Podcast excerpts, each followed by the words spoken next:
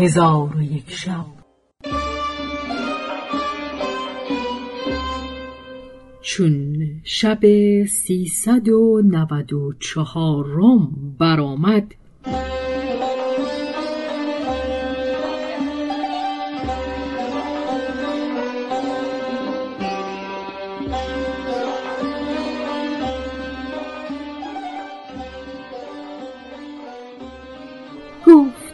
ملک جوان جوان اشارت به سوی ابوذر کرد و گفت این مرا زامن است.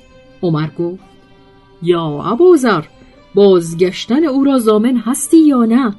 ابوذر گفت بله تا سه روز زامنم. عمر جوان را اذن بازگشتن بداد. چون مهلت به سر آمد و نزدیک شد که وقت به پایان رود جوان حاضر نشد و عمر با اصحاب نشسته بودند و ابوذر نیز حاضر بود که آن دو خسم در آمدند و گفتند ای ابوذر خونی ما کجاست و چگونه آن کس که گریخته باشد باز آید؟ ولکن ما از این مکان بر نخیزیم تا تو او را بیاوری و ما حق خود را از او بخواهیم. ابوذر گفت به خدا سوگند اگر ایام مهلت به انجام رسد و آن جوان نیاید من به زمانت خود وفا کنم و خیشتن به شما بسپارم. عمر گفت به خدا سوگند که اگر آن جوان تأخیر کند به مقتضای شریعت اسلام در حق ابوذر حکم خواهم کرد. پس حاضرین را از برای ابوذر اشک از دیده روان شد و ناظران را آواز به ناله بلند گشت و بزرگان صحابه از آن جوانان به گرفتن دیت التماس کردند. ایشان سخن کس نپذیرفتند و به جز قصاص به چیزی دیگر راضی نشدند.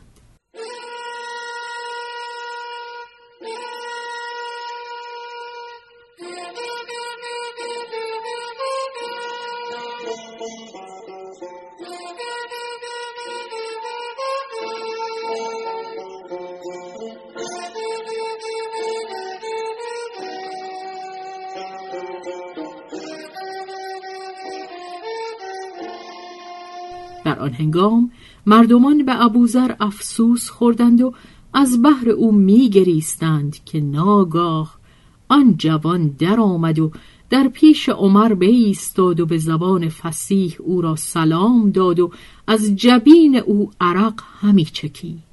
پس به عمر گفت آن کودک را به خالوی او بسپردم و مکان مال را به ایشان بنمودم و در هوای گرم ظهر به وفا کردن عهد بشتافتم. مردم از صدق و وفای او و آمدن او به سوی مرگ شگفت ماندند. یکی از حاضران گفت چه نیکو عهد پسری و چه پیمان درستی. آن جوان گفت آیا ندانسته اید که چون مرگ در رسد از او خلاص نتوان شد و من عهد خود را وفا کردم؟ تا نگویند که وفا از مردم تمام شد.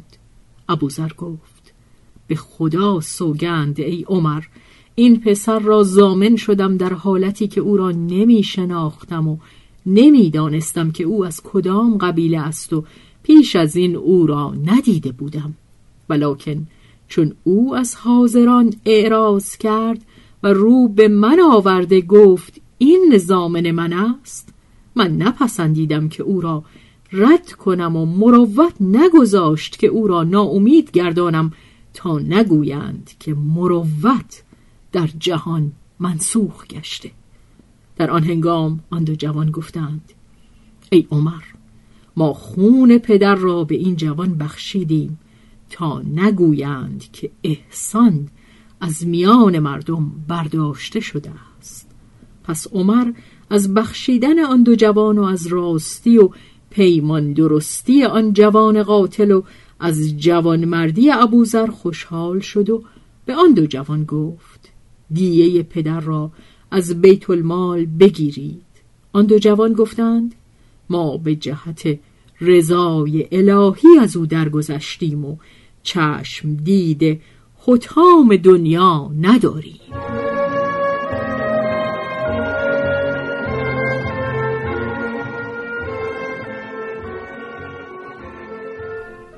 حکایت اهرام مصر. و از جمله حکایت ها این است که معمون ابن هارون الرشید به محروسه مصر درآمد. به خراب کردن گنبدهای هرمان فرمان داد تا مالی را که در آن مکان بود به دست آورد و چون خواست آنها را ویران کند نتوانست. بسی در خرابی آن مکان بکوشید و بسی مال صرف کرد. چون قصه به دینجا رسید بامداد شد و شهرزاد لب از داستان فرو بست.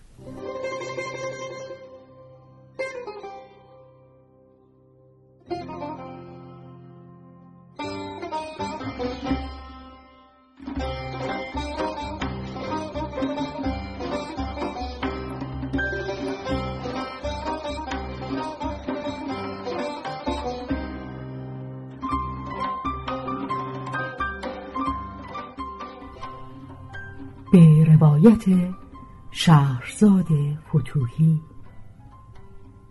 تنظیم از مجتبا میرسمیعی.